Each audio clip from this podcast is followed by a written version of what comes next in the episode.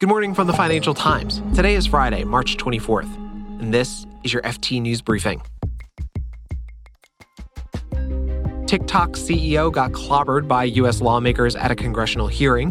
Hindenburg Research is at it again with another high profile short. And the fallout from the UBS Credit Suisse deal hit investors in Asia particularly hard. Spoke to one private banker who said they hadn't slept in days because they were just fielding calls from people who were asking what's going on here.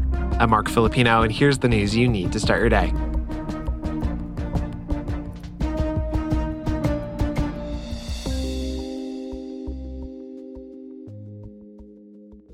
U.S. lawmakers grilled the CEO of TikTok during a congressional hearing yesterday. They're concerned that the social media platform's link to its Chinese parent company ByteDance could be a danger to national security. Here's TikTok chief executive Shou Chew. Our approach has never been to dismiss or trivialize any of these concerns. We have addressed them with real action, building what amounts to a firewall the hearing comes as U.S. authorities are asking ByteDance to sell its stake in the U.S. arm of the company. Here's the FT's Hannah Murphy on what Shou Chew told lawmakers. So, look, he tried to reassure them repeatedly that their fears that TikTok might be weaponized by the Chinese Communist Party for, for espionage purposes, for propaganda purposes, were unwarranted. That in fact, ByteDance and TikTok are very separate entities, and that he stressed repeatedly TikTok has invested in this new partnership with Oracle called Project Texas, which will sort of ensure that American user data is kept in the US, stored in the US, safe in the US, and away from any potential Chinese interference. So, did any of the lawmakers buy it? Not at all, really. None of the Hong Congress people seemed convinced. Many of them pushed back and said so quite bluntly. I think they still think that Beijing's hold over TikTok is all pervasive, all invasive, and that whatever TikTok says it's doing, there will be backdoors and ways in which China can still compel the company to hand over US user data. And what has the Chinese government said, Hannah?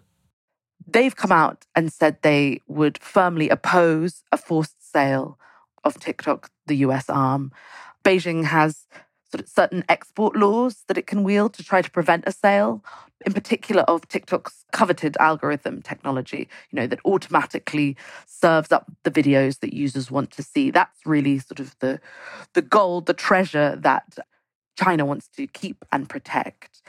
So that leaves TikTok obviously between a, a, rock and a hard place. You have US authorities calling for divestment at the same time as China saying, no, we won't allow it. And then between that stalemate, you now have many US politicians calling for a ban in the US where it has 150 million users. That's the FT's technology correspondent, Hannah Murphy.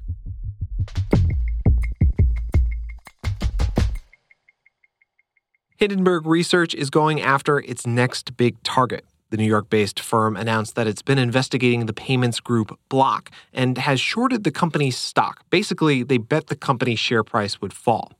This comes just two months after it did the same thing to Indian conglomerate Adani Group.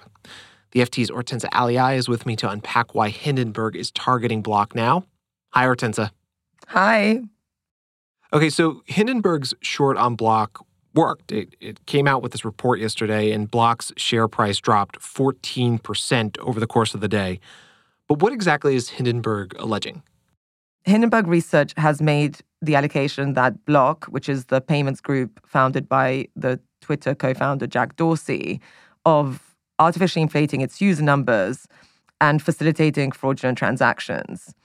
It claims in the report that Cash App, uh, which is one of the sort of key growth areas for Block, has been used by criminal gangs to make payments. And one of the sort of things that it cites in support of this is this two minute compilation video it has made where rappers rap about using the Cash App to pay for drugs or to uh, off people. Cash app. My cash app because I sent a thousand transactions. I just bought another phone and made a cash app. The ATM limit was 250. I got a cash back. It's an interesting way, you know. Most short, short sellers will uh, will put out a report, and it has uh, sort of gone the extra mile on this one. Okay, so how has Block responded to all this? Block has uh, denied the allegations, and they have said that they are going to work with the Securities and Exchange Commission to pursue legal action against Hindenburg. What, what would that look like, Ortenca? The SEC has, of course, been looking at short seller actions. I don't think Hindenburg has publicly been named as part of the investigation that is being conducted by regulators. But there's always this weird dynamic in being a short seller because you kind of already know what's going to happen in the market after you release your, your report. And nine times out of 10, if you're a well respected short seller like Hindenburg is, the share price will go down and you can close that position and you know that you will have a material effect on a company's share price. So a lot of people who don't like short sellers, uh, namely shareholders and CEOs of public companies, often say this is market manipulation because you can effectively, quote unquote, front run what's going to happen. I think that has been something that the SEC has been looking at from reports that we've seen. But I'm not sure that Jack Dorsey or that block itself can push the SEC to look into this. Ortenca Aliaj is the FT's mergers and acquisitions correspondent. Thanks, Ortenca. Thank you.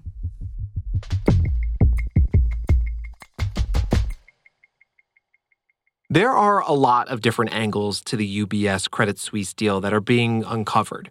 Some details are mundane, others are completely out of left field, like how Bear Grylls is involved in all this. For people who haven't heard of him, I guess he's a kind of explorer, adventurer who's become pretty famous through his sort of TV shows that he's been on, where he's sort of surviving in difficult environments. Bear Grylls of the TV show Running Wild with Bear Grylls is speaking at a Credit Suisse conference this week in Hong Kong about navigating harsh environments. Kaye couldn't go because Credit Suisse cut off media access, but her sources told her some pretty juicy details about it. The very same weekend that their bosses were in crisis talks about the bank's very existence, this group of Credit Suisse executives in Hong Kong, you know, they were camping and they were filming their exploits as part of this program of events that Bear Grylls was involved with at the conference. Not a great look, especially because the conference is being held in Hong Kong. Investors in Asia lost a big when UBS agreed to buy Credit Suisse. $17 billion of AT1 or additional Tier 1 bonds were wiped out when the deal hit, and a lot of AT1 investors are based in Asia. In other parts of the world, retail investors either just don't tend to go for these types of instruments, or in some places, including in the UK, they're actually barred from holding them. So, you know, in the US and in Europe, these bonds are often owned by like institutional investors rather than retail or kind of high net worth individuals. So, yeah, it's a kind of a feature of how things work in parts of Asia that actually retail investors or rich individuals and wealthy families tend to hold these. So, when people found out that the UBS Credit Suisse deal would render their AT1 bonds worthless, it was a real punch to the gut. Spoke to one private banker who said they hadn't slept in days because they were just fielding calls from people who were asking what's going on here. They said the people that they had been talking to were completely gobsmacked about how these instruments could turn out to be so risky. In the wake of all this, sources told the FT that major banks in Japan, Singapore, and Hong Kong are placing new AT1 bond deals on hold until market conditions stabilize. But if that hold lifts, will there still be an appetite for them? I think it will certainly have an effect on these AT1s and sentiment towards them more generally, which isn't necessarily the right response because the thing with these bonds is it all depends on how regulators would act in a crisis. And several other regulators have said that the, the, way that things played out with Credit Suisse wouldn't happen in other jurisdictions. So it's not necessarily the case that if a different bank went bust, that in a different jurisdiction, then the equity holders would get some money back and the AT1 holders wouldn't. But still, I think it has made people just a lot more cautious about this and a lot more potentially a bit more predisposed to read the small print of the documents that explains what they're actually investing in. Kaye Wiggins is the FT's Asia financial correspondent.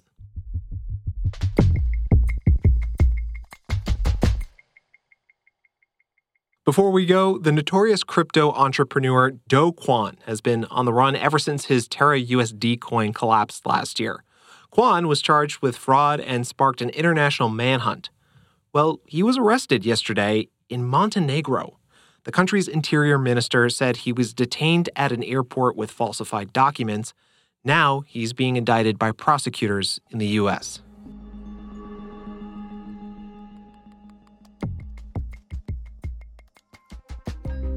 You can read more on all of these stories at FT.com. This has been your daily FT News Briefing. Make sure you check back next week for the latest business news. The FT News Briefing is produced by Sonja Hutson, Fiona Symon, and me, Marc Filippino. Our editor is Jess Smith. We had help this week from David da Silva, Michael Lello, and Gavin Kallmann.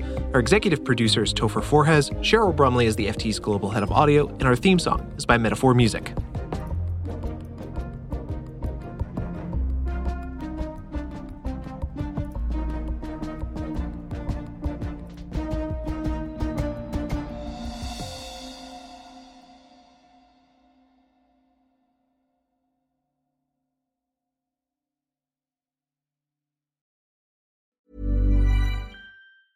Hi, this is Janice Torres from Yo Quiero Dinero. From a local business to a global corporation, partnering with Bank of America gives your operation access to exclusive digital tools, award winning insights, and business solutions so powerful you'll make every move matter. Visit bankofamerica.com slash banking for business to learn more. What would you like the power to do? Bank of America NA, copyright 2024.